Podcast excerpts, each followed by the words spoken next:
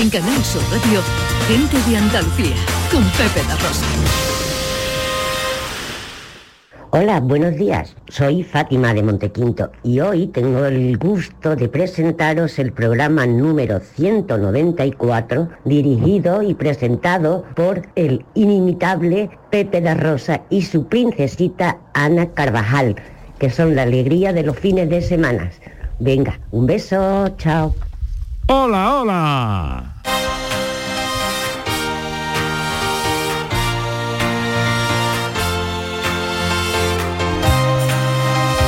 En Canal Sur Radio, Gente de Andalucía, con Pepe da Rosa.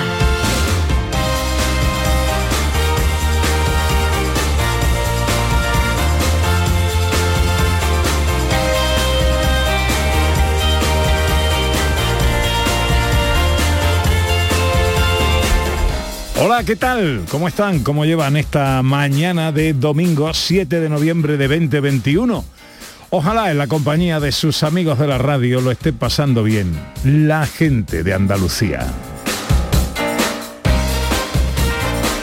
Desde el estudio Valentín García Sandoval tomamos el relevo del gran domi del postigo, el verbo hecho radio y afrontamos tres horas de apasionante aventura por Andalucía para hablar de nuestras cosas, de nuestra historia, de nuestras costumbres, de nuestro patrimonio, de nuestra cultura, de nuestra gente.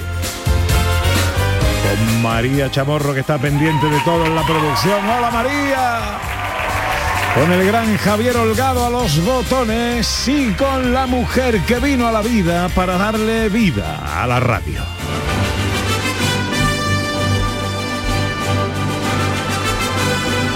Ella es mi alianza imaginaria, el espíritu de todo aquello en lo que creo, es olor, color, sabor de todo cuanto siento y no veo es un menudo del viso, encontrar sin cobertura una llamada de compromiso, el flatito salvador tras un contundente guiso. Es el pitido arbitral del más intento en más intenso partido, con tu máximo rival y en el instante final acaba de marcar tu equipo. El decibelio de mi micrófono, el búmetro de mi auricular, es mi compás más isócrono. Ella es Ana Carvajal.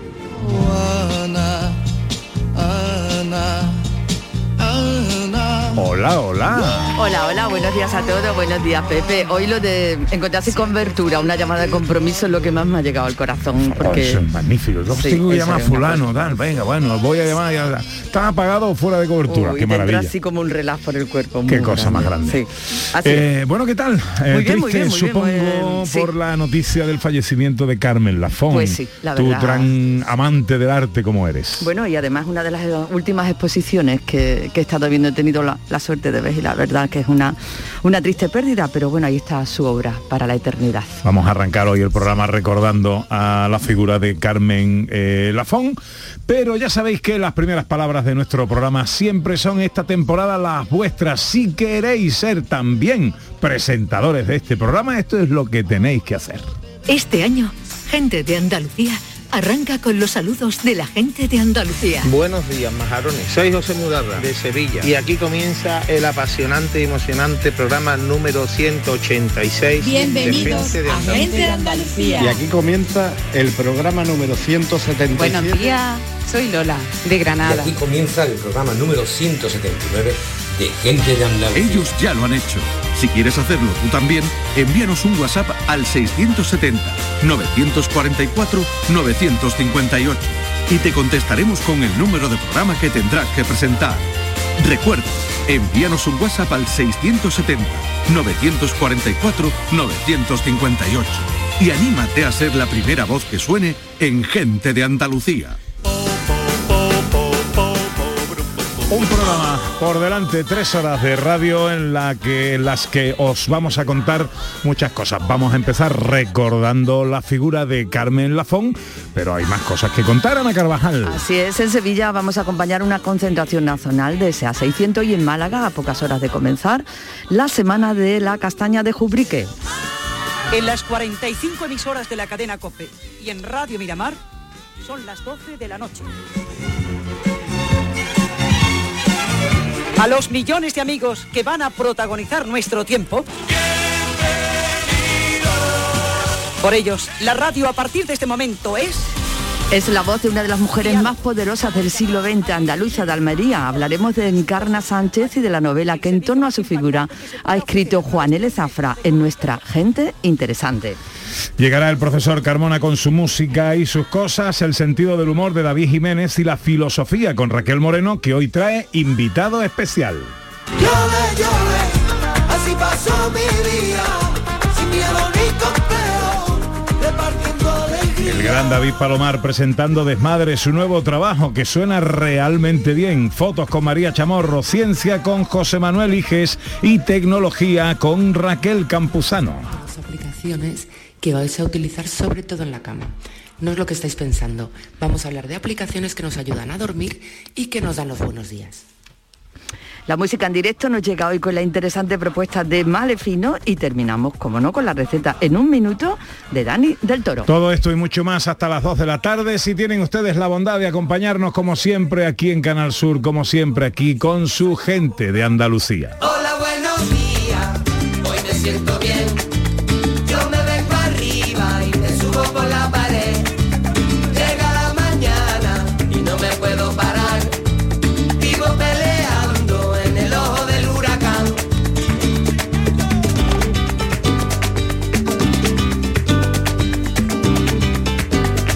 Paseo que ya sabéis que nos gusta hacer junto a vosotros a través de las eh, redes sociales, en Twitter y Facebook, en Gente de Andalucía en Canal Sur Radio, también a través de un teléfono de WhatsApp, el 670-940-200. Hoy vamos a acordarnos eh, de Carmen Lafón y del arte, Ana. Así es, sí, lo vamos a compartir, vamos a pedir a nuestros oyentes que lo compartan con nosotros, tu relación con el arte, cuál es tu obra de arte preferida, cuál es la última exposición en la que has estado, has tenido la suerte de visitar estas exposiciones de Carmen Lafón que han formado parte del semestre Lafón y que han tenido lugar en Sevilla. En fin, tu vinculación con el arte, qué es lo que te gusta, qué hace tu cuadro, lo que quieras. Yo mi obra de arte más imponente la tengo a mi izquierda cada sábado y cada domingo de 11 a 2, aquí al ladito de este micrófono. 11 y 11, Ole. 670 940 200 para las notas de voz. Enseguida arrancamos nuestro paseo por Andalucía. Venga. En Canal Sur Radio, gente de Andalucía, con Pepe La Rosa.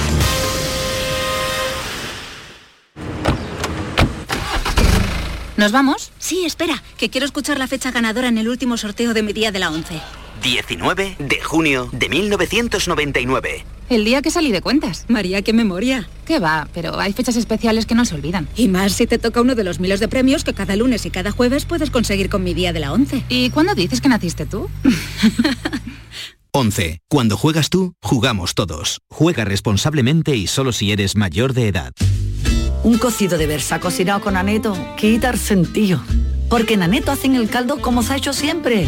Versa, carne, garbanzo, con todos sus avíos. Vamos, que está para cantarle. Sin exagerar. Desde que el conde de Derby organizara las carreras de caballos a las que dio nombre en 1780, el término derby es sinónimo de rivalidad local. Pero lo cierto es que en la ciudad de Derby la rivalidad acabaría con los años tras la fusión del Derby County y el Derby Midland. Pero el único derby nuestro, auténtico, es el Betis Sevilla. Vívelo este domingo en la gran jugada de Canal Sur Radio con Santi Roldán, Manolo Martín, Dani, Sabas, Salva Ballesta, Antonio Álvarez y Ángel Gam. Y además, también en juego Almería Burgos y Cartagena Málaga. La gran jugada de Canal Sur Radio con Jesús Márquez. Este domingo desde las 5 de la tarde. Quédate en Canal Sur Radio, la radio de Andalucía. En los domingos por la noche encontrarás las risas del fin de semana. A partir de la medianoche llega el humor y la diversión con el show del comandante Lara. Y si te lo pierdes, siempre lo encontrarás en la radio a la carta. ¡Comienza el show del comandante! El show del comandante Lara en la medianoche de los domingos. Quédate en Canal Sur Radio, la radio de Andalucía. En Canal Sur Radio, gente de Andalucía con Pepe da Rosa.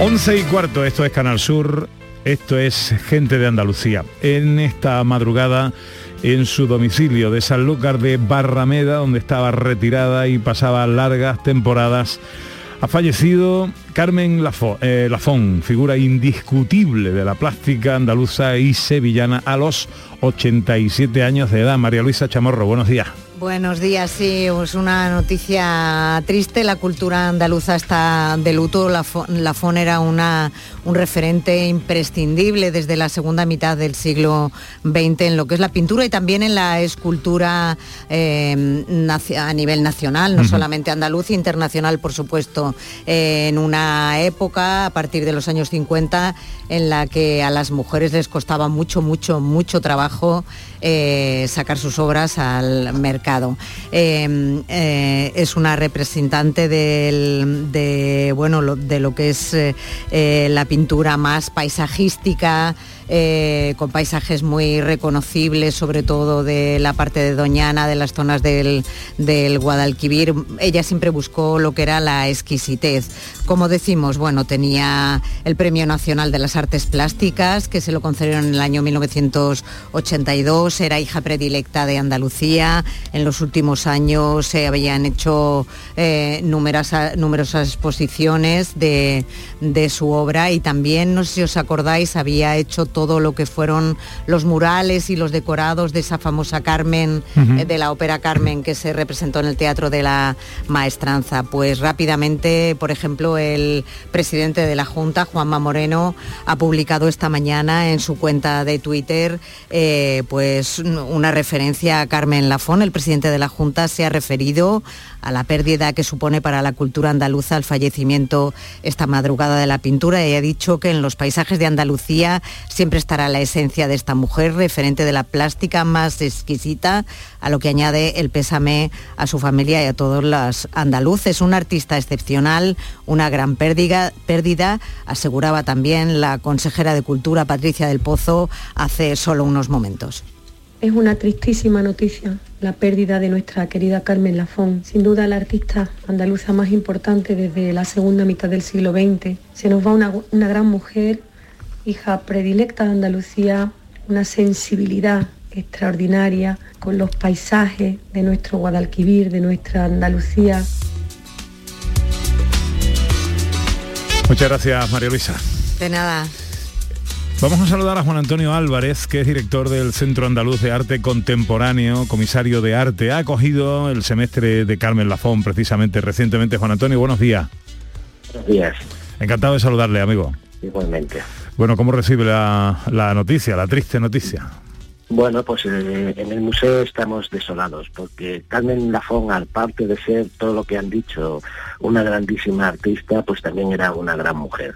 Era una mujer a la que teníamos un cariño inmenso y entonces su pérdida supone tanto una gran pérdida para la cultura, para el arte contemporáneo eh, andaluz, español, sino también una gran pérdida a nivel personal, porque Carmen Lafón era eh, una mujer con la que se podía hablar. Yo hablé no hace mucho con, con ella y me, me estuvo contando que había empezado un nuevo proyecto, ¿no? Y siempre era delicioso trabajar con ella, eh, hablar con ella, estar con ella, visitarla a su casa de, de San Lucas. Eh, bueno, pues eh, la verdad que es una pérdida que, es irreparable para, para todos aquellos que la conocimos y porque es un, era pues un ejemplo, ¿no? Un ejemplo de, de estar y de hacer. ¿Qué pierde el arte con el fallecimiento de Carmen Lafón? Pues Carmen Lafón tenía una, una de sus características, eh, a pesar de su avanzada edad, y era eh, el trabajo. Ella eh, huía la fama, huía todo lo que tuviera que ver con los focos mediáticos, pero sin embargo estaba continuamente viendo y apoyando a las nuevas generaciones. Entonces yo creo que mm, perdemos esa mirada y esos consejos siempre certeros que nos daban. Y por otro lado, pues perdemos a una gran artista que estaba continuamente trabajando. Eh, no hace mucho tiempo, el año pasado, por esta fecha, acabábamos de inaugurar una exposición en el Centro Andaluz de Arte Contemporáneo con su última serie que, se llamó La Sal, unos cuadros inmensos, eh, maravillosos, eh, en los que reflejaban las salinas de, Bonanza en Sanlúcar de, de Barrameda.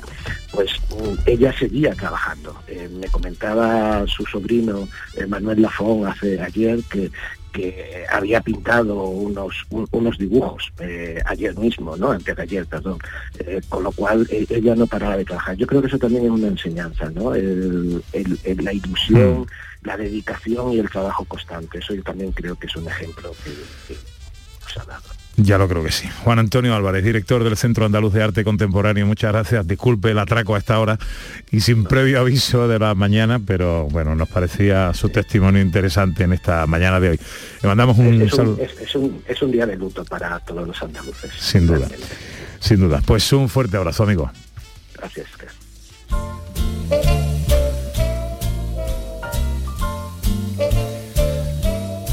Bueno, durante mucho tiempo ha sido prescriptor de arte de este programa, es buen amigo y también, lógicamente, un gran amante del arte.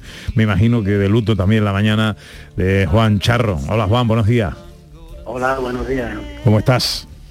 Pues muy bien, gracias a Dios. Os echo de menos. y nosotros y nosotros a ti, Juan, y nosotros a ti. Bueno, muere Carmen Lafont, ¿tú la conociste? Sí, tuve la suerte de conocerla, sí. La conocí hace muchos años, curiosamente, en la Facultad de Bellas Artes. Entre un día eh, que estaba yo haciendo unos cursos allí, ya bastante, yo, o sea, hacía bastante años que había terminado la carrera y me la encontré con don Antonio López, nada menos. En medio del patio los dos, Antonio López y Carmen Lafón, dos glorias de la pintura del arte de español. Y me acerqué a saludarlos y, y me recibieron y me dieron la mano y me sonrieron como si fuese yo un, no sé, un conocido, Eran- o sea, era una persona estupenda. Y, y al año, hace un par de años, estuve con mis alumnos, una, una macro exposición que se hizo en el, en el Centro Andaluz de Arte Contemporáneo, en donde había muchas esculturas y dibujos de ellas. Y, y curiosamente, cuando estuvimos con los alumnos allí, estaba ella. Y, y la rodeamos, digamos, y los niños le preguntaron y fue una persona muy afable una- fue una situación muy bonita. Todos estos alumnos míos se van se tienen un recuerdo de ella muy bueno. Artísticamente, ¿qué valoración tiene para ti, Juan?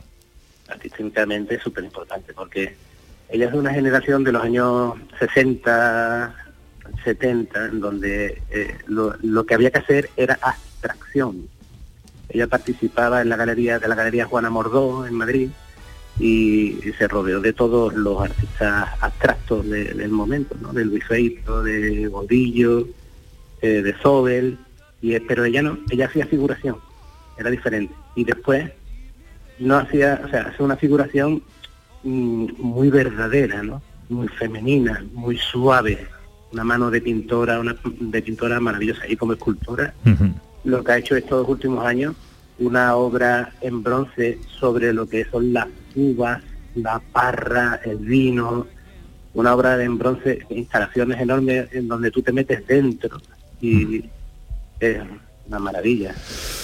Juan Charro, artista, pintor, profesor de arte eh, y buen amigo de esta casa. Gracias por eh, darnos también tu parecer y tu testimonio sobre la figura de Carmen Lafón. Fuerte abrazo y buena mañana, amigo. Buena, buena mañana. Adiós.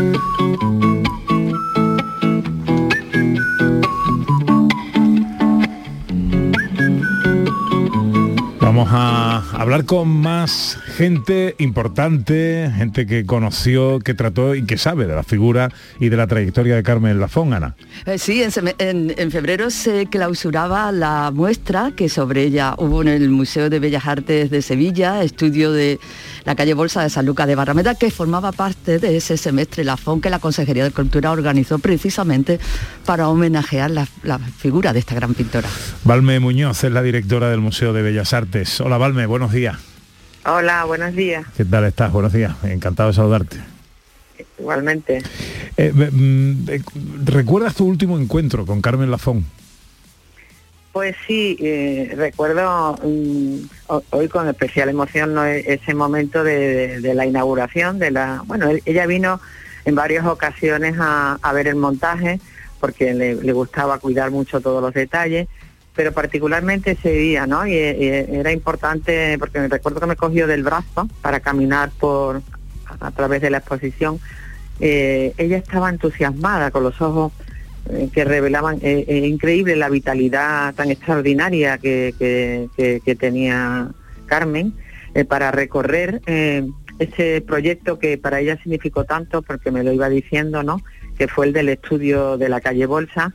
Y, además me manifestaba eh, mm, lo emocionante que era para ella el, que se expusiera su obra en el Museo de Bellas Artes de Sevilla, porque era una mujer mm, con una extraordinaria humildad eh, y, estaba como muy sobrepasada por, por, verse eh, en, un edificio que ella había visitado tanto de pequeña y, bueno, y verse rodeada de los grandes maestros de- de- del museo.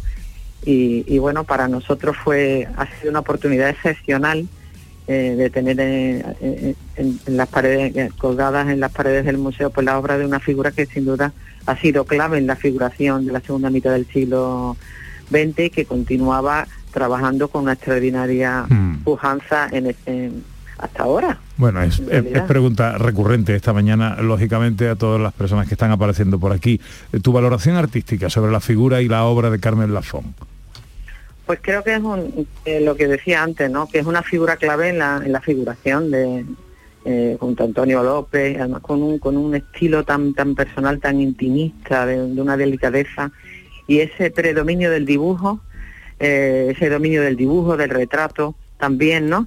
Que, que enlaza con la gran tradición de la escuela sevillana en pintura, donde, donde lo- la línea, el contorno, el trazo, desde los grandes maestros como Pacheco, eh, ha sido uno de los rasgos distintivos de nuestra escuela artística.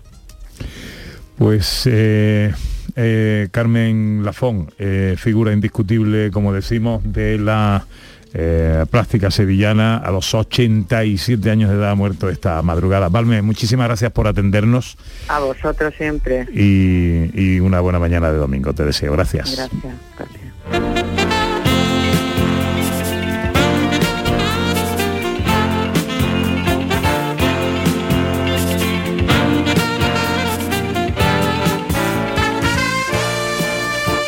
Un testimonio más buscamos en esta mañana. Miguel Caiceo es artista en general, un hombre, podríamos llamar un hombre del renacimiento. Es, eh, coleccionista de arte, es artista eh, eh, y conoció además a Carmen Lafón y supongo que admira su obra. Querido Miguel, buenos días. Buenos días. Claro, claro que la admiro. Carmen Lafón, bueno, hoy ha sido un mazazo porque se nos va se nos va una parte de Sevilla, porque ella, aparte de ser internacional, porque yo he visto cuadros de, ella por muchos sitios, pero me impresionó en Nueva York. En una en el MoMA había una, una exposición de un coleccionista austriaco y había dos cuadros de, Carmen Lafón, uno de ellos era una vista de Sanlúcar con unos azules. Entonces me emocioné doblemente, primero por ver la obra de una española, de Carmen, una mujer a la que admiro y, y- y tanto, y luego por ver San Lucas en Nueva York, ¿no? Pues maravillosa, Carmen, se nos va una manera de hacer, una, una forma de sentir el arte tan, tan, como decía Valme, tan personal y tan bonita. ¿Tú la, la conociste personalmente, Miguel?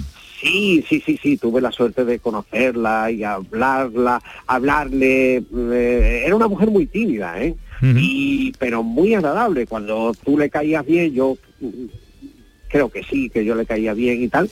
Pues eh, me, me- me acuerdo una, un día, especialmente un día en, en un ave, eh, cuando veníamos en el ave de Madrid de, de una cosa, yo coincidí con ella, cuando en el ave te daban de comer, te daban copa, te daban las gracias, no ahora, que nada más que te dan unos auriculares que, no, que anoche no servían para Que, nada. que duelen, que duelen las orejas. Y entonces, pues nada, hablé con ella mucho, tuve la suerte de conocerla en casa de Emilia Ignacio Mena y a partir de ahí, pues, bueno, hablar y hablar. Y hablamos de arte y hablamos de cosas, y hablamos de, de- artistas andaluces y, a mí que me, que me encantan las primeras vanguardias y hablé con todo eso, le pregunté, ¿sabe del Museo de Cuenca, eso cuando se fundó? Y me dijo ella todo lo que sentían ellos, nada, fue muy, muy bonito lo que hablé con ella. Luego ella vio mi obra, mi pintura, y me dijo una cosa y me dijo, Miguel, mete más materia. No, esto, esto ti- huele a todo menos aburrimiento. O sea, que está muy bien, pero mete materia, mete más materia. Se te queda un poquito flojo. Mete más materia. Sí, sí, sí, me, me- me- mete más cosas, claro, porque a veces eh, tú- era cuando yo estaba empezando a pintar, entonces tenía más miedo, ¿no? Entonces, pues claro, me, no me atrevía, ¿no? Que ahora me atrevo, pero me atrevo también porque ella me dio ese consejo, ¿sabes? Qué bueno. Eh, Miguel, eh, he cogido absolutamente a traición. Te agradezco mucho que me hayas atendido en esta mañana en la que los testimonios en torno a la figura de Carmen Lafón por parte de quienes la conocieron y valoran su obra es muy importante para nosotros como difusión de la cultura eh, universal para todos nuestros oyentes. Te mando un abrazo enorme. Y yo otro, otro muy grande para ti y para vosotros. Y gracias por llamarme y estar en este eh, homenaje primero que le, que, le hacemos. Yo creo que Sevilla le ha hecho últimamente mm, un dos o tres homenajes muy bonitos con la exposición que ha dicho Balmes y tal. Y mira, yo creo que Carmen se va por, con todo el cariño y toda la admiración y ese, ese retrato del gran poder que hizo, Dios mío, el año pasado, que fue un escándalo. De modo que con eso nos quedamos. Pepe, muchas gracias. Sí, señor. A ti, Miguel. Fuerte abrazo.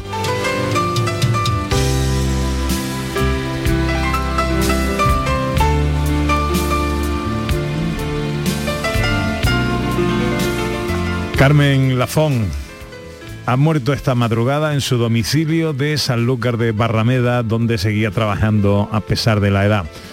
Su familia confirmó el fallecimiento acaecido, como digo, esta madrugada mientras dormía. El cuerpo será velado todo el día y está previsto que el funeral se celebre mañana lunes, día 8 de noviembre. Descanse en paz, Carmen Lafón.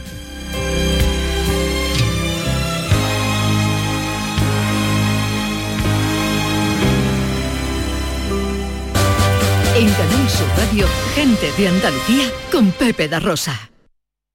Canal Sur Radio, Sevilla. Vuelve al patio de la Diputación la muestra de la provincia. 10 ferias empresariales desde el 16 de octubre al 19 de diciembre. Cerveza artesanal, vinos y licores, joven empresa, mujeres empresarias, nuevas tecnologías, productos y sabores de la provincia. Te esperamos. Conoce tu provincia. Más información en la web prodetour.es. Diputación de Sevilla. Se cumplen 150 años del nacimiento de los Álvarez Quintero, compadre. Pues habrá que celebrarlo, ¿no? Claro que sí. Y qué mejor manera que en Sevilla, en el Cartuja Center. Durante todo el mes de diciembre. Entradas a la venta en la web del Cartuja Center y en el corte inglés. Navidad con los Álvarez Quintero. ¡Qué alegría! ¡Qué cachondeo! ¡Qué maravilla! ¿Sabías que no tienes por qué convivir con el dolor? La clínica HLA Santa Isabel te ayuda a aliviar tus molestias con su nueva unidad contra el dolor. Este nuevo servicio ofrece tratamientos para el dolor crónico como hernias discales, dolor lumbaro cervical, cefaleas, trigémino, artrosis y otras patologías. Pide tu cita en la clínica Santa Isabel al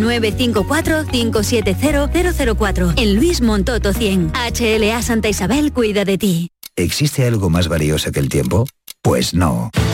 Por eso, esta Black Week Hyundai te lo regala. Porque si compras un Hyundai te ahorras muchos meses de espera para tener tu coche. Black Week de Hyundai.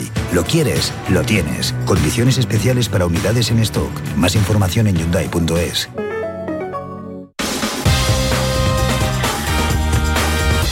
En Canal Sur Radio, gente de Andalucía con Pepe da Rosa. Me gusta la gente que cuando saluda te aprieta la mano con fuerza y sin dudas. Me gusta la gente 11 y 33, eh, esto es Canal Sur Radio, esto es Gente de Andalucía. En una mañana en la que, bueno, pues hemos tenido que trastabillar un poquito nuestros papeles, nuestros guiones eh, a tenor de la actualidad. Eh, recuperamos ahora cierta normalidad mientras esperamos vuestras notas de voz. Hoy homenaje al arte en el 670-940-200.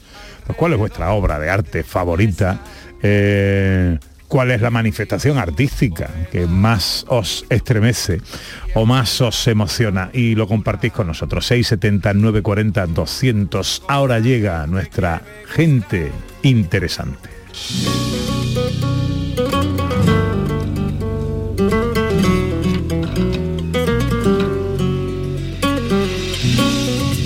19 de septiembre de 1935, Carboneras, Almería, ven a ser a la que años después se convertiría en la mujer más poderosa del siglo XX en España. Su primer contacto con el micrófono fue por casualidad, para decir una frase y la dijo mal, pero el binomio que formarían micrófono y ella iba a ser explosivo. Dejó Almería tomando un tren justo después de decirle a quien le acompañaba, me voy en un vagón de tercera con una maleta de madera, pero volveré rica. Cumplió, aunque jamás volvió. Primero en las madrugadas, luego en las tardes, los anunciantes se daban tortas por aparecer en sus programas, trató a los, a los, políticos como civiles y a los ciudadanos como autoridades y protagonizó la parodia cómica más popular de todos los tiempos. Solo pudo con ella un cáncer, y no un cáncer cualquiera. Tuvieron que aliarse hasta cinco tumores en su cabeza para agotar la energía de quien, incluso dos días antes de su muerte, intervino en su emisora desde la cama. El viernes de Dolores de 1996, un 5 de abril, muere Encarna Sánchez y nace su leyenda. Directamente en Carna, un pueblo informado sabe a dónde va. Directamente. Juan L. Zafra es un reputado y experimentado periodista, guionista, director de programas de televisión, además de escritor. Lleva nada menos que 10 años recopilando información acerca del personaje protagonista de su novela, la mujer, la periodista, la leyenda.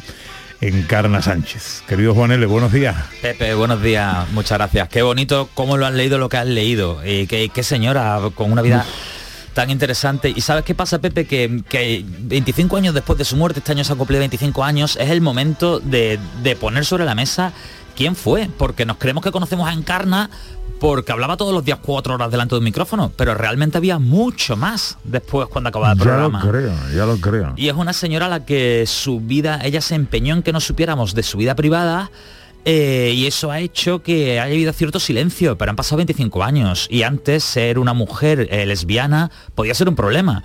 Eh, era un problema, de hecho, no nos engañemos. Eh, no, sí, sí, no ella te- era muy celosa de eso, además. Total. Y, y bueno, ya es el momento de reivindicar su figura y reivindicarla como icono y poder decir, Encarna, no fuiste libre viva, pero ahora puedes serlo. Ahora podemos reconocer que fuiste una mujer a la que le gustaban las mujeres y que fuiste andaluza y la periodista más importante del siglo XX. La mujer más, o una de las mujeres más poderosas del siglo XX. Eh, En España, desde luego, era una mujer que colocaba a ministros si quería, llamaba, levantaba, amenazaba, eh, tenía todo ese poder y sobre todo tenía el poder de los oyentes, porque ellos son los que, los que te dan esa capacidad al final. Y Encarna lo que decía, sus oyentes se lo tomaban pues casi como una, como una religión, ¿no? De modo que ella, a través del micrófono, conseguía levantar a esas masas, arengarlas y crear opinión pública. Así que era un, un arma, encarnar un verdadero arma. Era pura energía. Eh, em, vida y obra de Encarna Sánchez. Ambas son apasionantes. ¿Tú qué cuentas en la novela? La novela eh, está basada en lo que, en toda la parte profesional, está eh, a partir de las hemerotecas, a partir de, la, de todos los reportajes y, y documentos, documentos que, ha- que ha dejado y que se, han, que se han hecho sobre Encarna. Y la novela habla de las dos cosas. Habla de su carrera profesional y explica cómo se hizo eh, grande y cómo se hizo multimillonaria. Y habla de su vida personal, porque esto es algo que, que- que siempre digo, que Encarna tuvo una vida profesional apasionante, pero que es que en la vida personal, siendo la periodista más relevante, la mujer periodista más relevante en ese momento en España, va y se enamora perdidamente de la que era la famosa más popular, Isabel Pantoja, que era la viuda de España. Entonces, claro, el cóctel es totalmente explosivo. Encarna no quería que la gente supiera que ella estaba fascinada con Isabel y a la propia Isabel le pedía que no se notase esa fascinación de manera pública. Así que al final Isabel se cansó y empezó a tener otras relaciones, otras amistades y eso mató a Encarna, que se dio cuenta que había echado de su lado a la mujer a la que probablemente más había querido. Sí, porque ella no quería que se supiera de esa relación. Isabel eh, no tenía o no temía por ir juntas de la mano paseando su amor eh, y fue eh, prácticamente esa relación imposible para, para Encarna la que eh, echó a Isabel de su lado. Tenemos que hablar todavía, Pepe, de, de amistad. No, no, no, no podemos decir nosotros amor entre, entre ellas porque ellas nunca, nunca lo dijeron. Ahí está, ahí están todos los documentos que demuestran que venaban juntas, que, es, em, que, que pasaban muchísimo tiempo juntas y que eran pues casi como una especie de unidad familiar, ¿no? Eso está ahí eh, y, y- y podemos hablar de eso. Eh, Encarna, por ejemplo, se rió muchísimo. Ah, mencionabas antes la, la imitación de las empanadillas, ¿no? Encarna. Sánchez se rió muchísimo cuando lo de las empanadillas, le hizo muchísima gracia, lo vio en la, en la casa de Paco Gordillo con su mujer Soledad Jara y con la hermana Carmen Jara. Se rió bastante. Pero luego la imitación famosa de A Palma Isabel, ¿no? ¿Os acordáis que, Sí. que martes y 13 volvieron a imitar a Encarna, esta vez con Isabel, y en la que contaban que se iban juntas a, a Palma y comparten habitación de hotel? Ya Eso- esa no le hizo tanta gracia. destrozó a Encarna. Encarna no, no, no podía soportar que la gente hablase de ella si, si no daba ella el beneplácito. No era una mujer que quería controlar todo eso.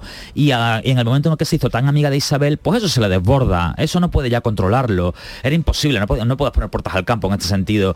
Y, sufre muchísimo por, por este motivo, porque además tiene la dualidad de, ostras, es mi amiga y quiero ser su amiga, pero ostras, pierdo, pierdo mi intimidad y ahora qué hago, ¿no? Eh, la amistad o, mi vida o, qué. Eh, eh, voy a entrar, luego entramos otra vez en el terreno personal, pero me quiero detener un poco en la figura profesional, en la parte profesional de la figura. Una mujer que se va de Almería, de su tierra, como decíamos en la presentación, con una maleta de madera en un vagón de tercera a Madrid. ¿Qué pasa a partir de ahí? Pues Encarna llega a Madrid hacia, la- hacia mediados de los años 60, bien jovencita, eh, venía de hacer una buena, una buena carrera en, en- en la radio en Almería y empieza a despuntar, empieza a destacar y empieza a hacerse popular. Y ya empiezan las madrugadas, ya coge tono solidario, ya intenta ayudar a la gente e incluso empieza a organizar actos benéficos que van en paralelo a, a sus programas de radio. Y estos actos eran amadrinados por eh, nada más y nada menos que la mujer de Franco, por Carmen Polo. ¿Qué sucede? Que en que no cuadraron unas cuentas. Aparentemente faltó dinero, Encarna se lo habría quedado, habría metido la mano en, en la hucha y eh, la mujer de Franco le dijo, Encarna, Encarnita, te vas de España. Y Encarna tuvo que irse siete años, del 70 al 77 estuvo fuera. Eh, Allí estuvo haciendo muchas cosas, estuvo en México, estuvo en Miami, estuvo en República Dominicana. Eh, eh, Es muy divertido porque... En República Dominicana eh, tenía José María Íñigo, el recordadísimo José María Íñigo, el presentador de Directísimo, eh, tenía un programa eh, semanal y todas las semanas cruzaba el charco y le llevaba a Encarna un tupper con comida hecho por la madre. Todas las semanas cruzaba el océano con, con ese tupper. Bueno, pues Encarna volvió a España en el 77 y no tenía literalmente donde caerse muerta. Todo el mundo le dio la espalda, salvo la familia Gordillo Jara. Y le ayudaron a remontar el vuelo. Consiguió un, un pequeño contrato en Radio Miramar en Barcelona, arrancó de madrugada con un teléfono y a los seis meses tenía seis teléfonos y todo un equipo. Estuvo cinco años en Barcelona y luego ya se vino a la Copia Madrid. Mira, así empezaba la madrugada de Encarna Sánchez. Son las 12 de la noche.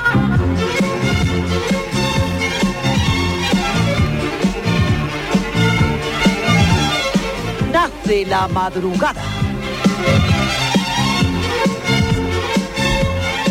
A los hombres y mujeres que en ella reinan, por ellos la radio a partir de este momento es Impacto. Actualidad, noticia, búsqueda, inquietud, emoción y por encima de todo, el compromiso de la solución, la ayuda y el servicio más completos que jamás se haya ofrecido a través de un medio de comunicación.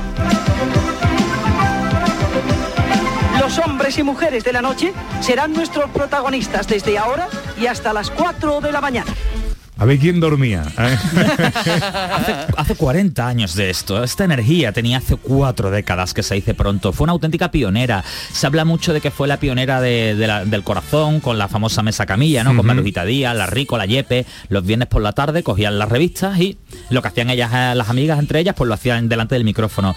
Sí es cierto. Al- alguna se le resistió, ¿verdad? E- Ella quiso fichar, quiso hacer algún fichaje que se le fraguó. Es correcto, he, he encontrado en la documentación que quiso fichar a Lola Flores y no pudo ser porque Lola le pedía un dinerito muy grande y decía Encarna, hombre, por una horita de mesa camilla no vas a cobrar más que yo por un programa. Así que tuvo que ser que no. Encarna adoraba profundamente a Lola.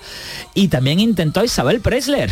Anda. Y no lo consiguió, tampoco lo consiguió. También Fueron- por cuestiones económicas. eh, ahí hubo más desavenencias y Encarna lo pasó, se, se molestó muchísimo y desde Lo el que no consiguió Encarna lo ha conseguido Pablo Motos con la hija. Así es, atizó mucho Encarna a, a Isabel, a Isabel Presler del micrófono y en general Encarna cuando algo no salía como ella quería utilizaba su, su micrófono como látigo, era, era muy divertida y muy, perdón, voy a hacer una palabra muy cabrona. Lo era. Bueno, eh, y, en un mundo de hombres, estamos hablando eh, que todavía la comunicación, la radio, la influencia era un mundo de hombres. Os voy a poner un corte de sonido que retrata muy bien al personaje. Eh, ya está por las tardes, eh, Cadena Cope, compartiendo eh, parrilla con el mismísimo José María García, cuando José María García era Dios en la radio, y así presenta un programa, un día, un programa que termina por no hacer, porque ha empezado con cierto retraso por culpa de García. Y así lo hace en directo en la misma emisora que García. Señoras y señores, siento vergüenza. Esta tarde, cuando sabiendo que era un día de vital importancia para la política de mi país, yo había citado alcaldes, a presidentes de comunidades, para que ustedes pudieran tener una información fidedigna, rigurosa, seria, honda, madura. No ha podido ser. He hecho el ridículo frente a todas esas personalidades y yo sé que en la tarde hay 15 minutos de giro. No sé para qué, pero hay 15 minutos de giro. De giro de Italia, no de España. Yo sé y yo lo respeto. Y yo soy tremendamente profesional. Pero hay del profesional que no sea respetuoso conmigo. El giro del García tiene que durar 15 minutos. De acuerdo a esos 15 minutos yo he citado a todas las personalidades que tenían que acudir y ha durado 30. ¿Por qué? No lo sé. Falta de organización, no lo sé, porque yo soy una directora de programa muy responsable. Por eso yo no bajo de audiencia, sino subo. Pero si hay algo que a mí me ha costado trabajo en la vida, es llamarme como me llamo. Y ser 30 años una profesional intocable, respetable y respetada. Por tanto, señoras y señores, que continúe el deporte, que yo no voy a hacer este programa. Madre mía, se le nota hasta la voz, la voz, se le nota hasta como temblando de la rabia, ¿no? Es increíble, ¿verdad? Es increíble. Pues eh, este capítulo lo recojo en la novela directamente en Carna Sánchez, editorial de Muzara, está en todas las librerías. Y es que aquí está ella muy tocada. Eh, o cuenta Jimena en Los Santos que, él y José María García se reían mucho cuando la veían así gruñendo porque sabían que eran problemas del corazón. Y lo que le pasaba aquí este día a, a Encarna no era tanto que se fumaran su programa de radio como que estaba sufriendo por amor. Y claro, no podía expresarlo, no podía verbalizarlo y reventaba por aquí. Hay que decir, para ser justos, que Encarna y José María García fueron íntimos amigos, lo eran en ese momento, e incluso José María estuvo en casa de ella en los últimos días. Era de las pocas personas que ella toleró que pudiera verlo cuando ella estaba ya totalmente eh, consumida. Eh, que es curioso que ella nunca quiso que supiésemos que estaba enferma. Estuvo cinco años eh, peleando y precisamente Lola Flores muere un año antes y ahí Encarna se da cuenta de que si un cáncer ha podido con Lola, puede con ella también.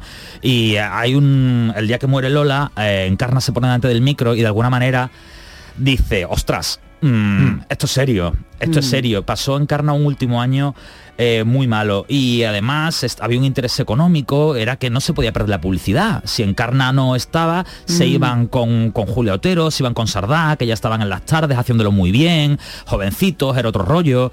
Y claro, que pretendían mantener los anunciantes con, haciendo creer que Encarna estaba bien de salud. Y Encarna era, era muy civilina para todo esto. En una ocasión le dijo a a, a Peñafiel, que es todas las, todas las tardes tienen una hora, le, le dijo las verdades de Jaime Peñafiel, le dijo, Jaime, em, a micro cerrado, Jaime, ahora cuando arranque tal, di que tengo muy buena cara. Total, que Jaime, oye, Encarna, qué buen color tienes. Pues sí, pues porque he estado en Marbella, en la playa, pues claro, porque soy guapa, porque tal. Es que ha llamado Antonio Gal aquí al programa y he preguntado que, que si es verdad que estoy mala. Pues no estoy mala, pues no. Estaba mala, no, malísima.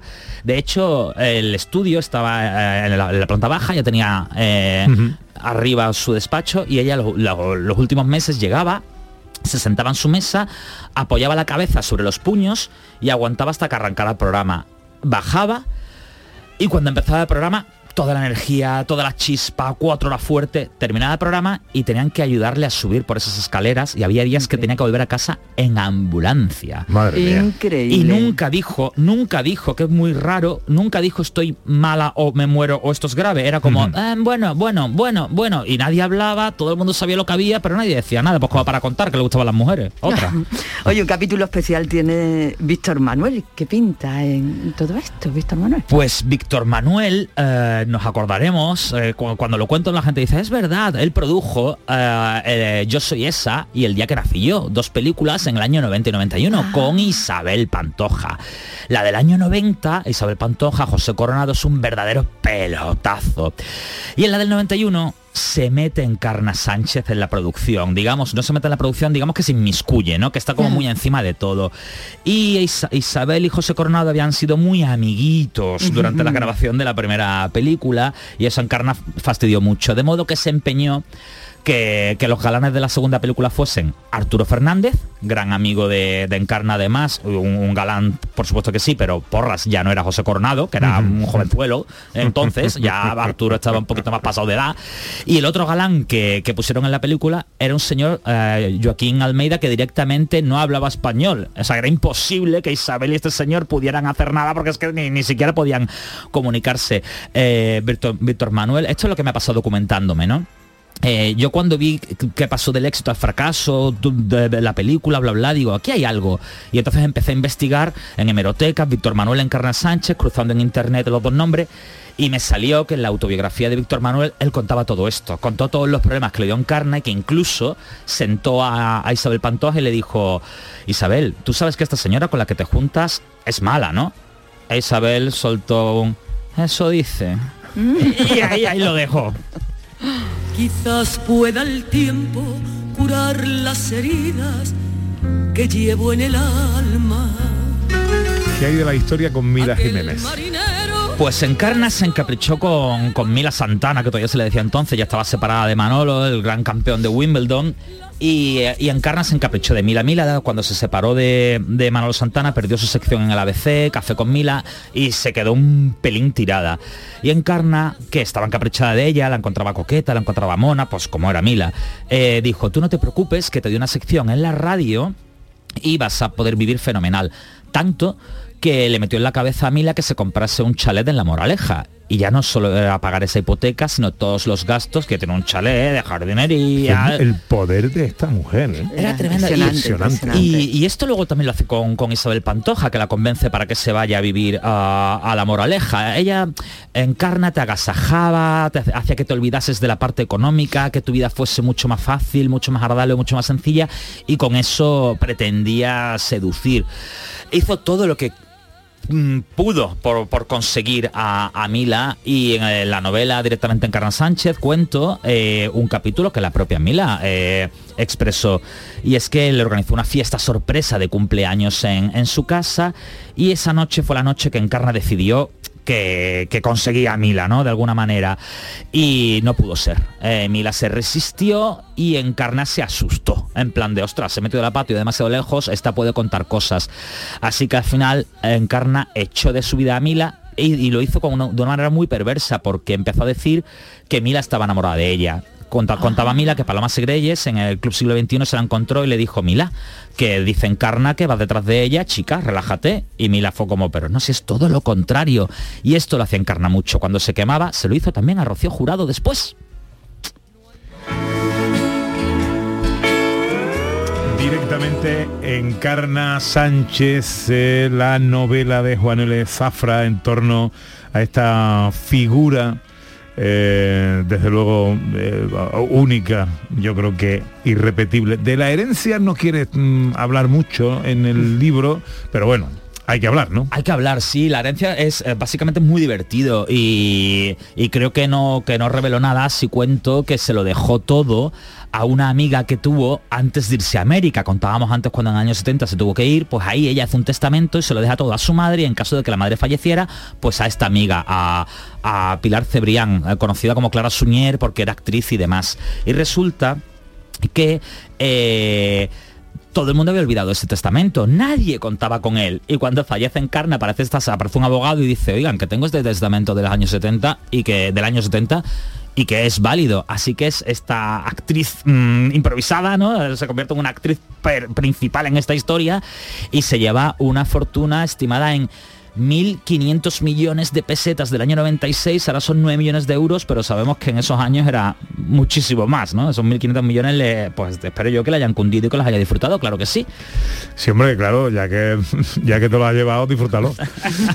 ¿Has recibido eh, alguna presión eh, tú eh, a, la hora de escribir o publicar esta novela? Eh, pues yo trabajo en televisión y pues conozco a muchos compañeros y, mm, algunos muy populares me habían insistido en que no, en que no lo hiciera. Y otra editorial muy poderosa me dijo que, que le encantaba el libro, pero que no se veían capaces de poder poner esta bomba encima de la mesa. Ha tenido que ser Almuzara, una editorial andaluza, la que, muy potente, por cierto, estoy encantado, la que ha dicho, vamos con esto.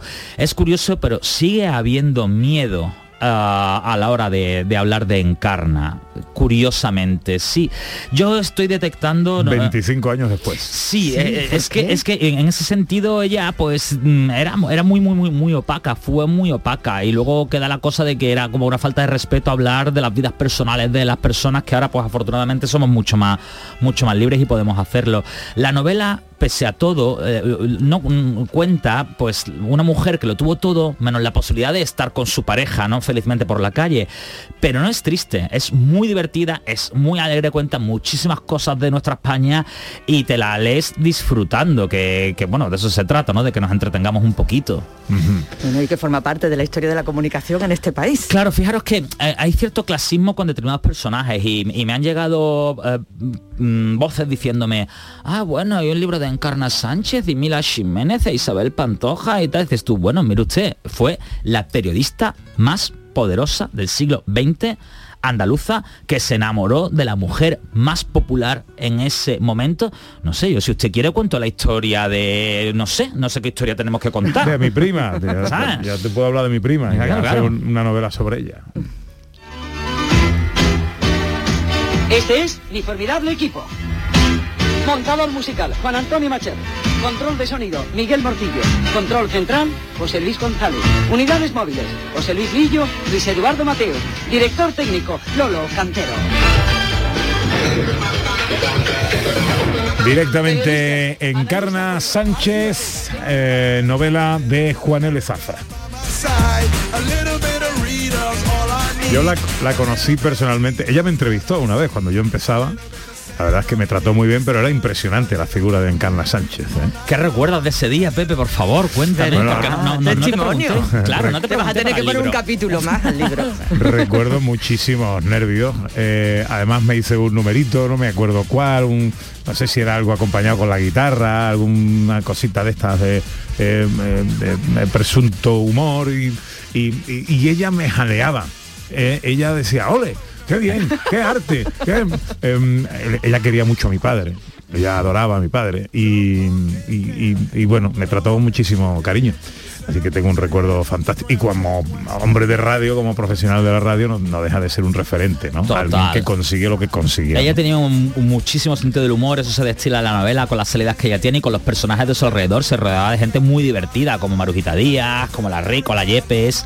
Y hizo muchas cosas muy divertidas y a nivel radiofónico pues es importante recordar lo que consiguió con la publicidad. En su programa, ya en la tarde, eh, no se anunciaba quien quería, sino quien podía. Había lista de espera para poder anunciarse en su programa. Una, una locura, una auténtica locura. Juan L. Zafra, que es además autor del libro eh, con el que más me he reído en mi vida. Es Cómo casarse con una alga fina. Mi mujer decía, pero ¿qué te está pasando? Digo, me estoy leyendo un libro cojonudo. Querido, Gracias, que Pepe. me alegra mucho eh, tenerte cara a cara. Cuídate. Igualmente. Gracias, Pepe. Gracias, Ana. Llega la información a Canal Sur Radio. Mambo number five. A little bit of in my life, a little bit of Erica by my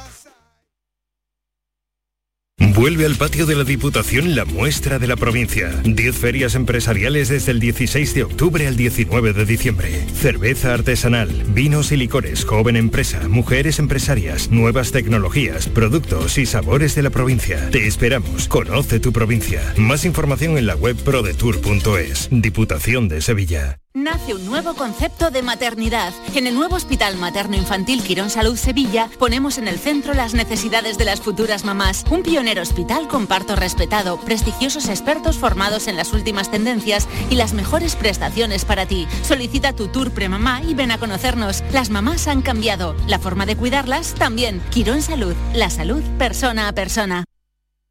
Trabajo en equipo. Bien hay los ocho. Compromiso. Nadie se descompone. Esfuerzo. Reviento cada palada. Sacrificio. Dicen que nunca se rinden. Constancia. Sigo.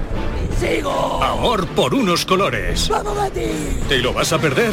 Regata Sevilla Betis. Sábado 13 de noviembre. Desde las 10 y cuarto en el Muelle de las Delicias.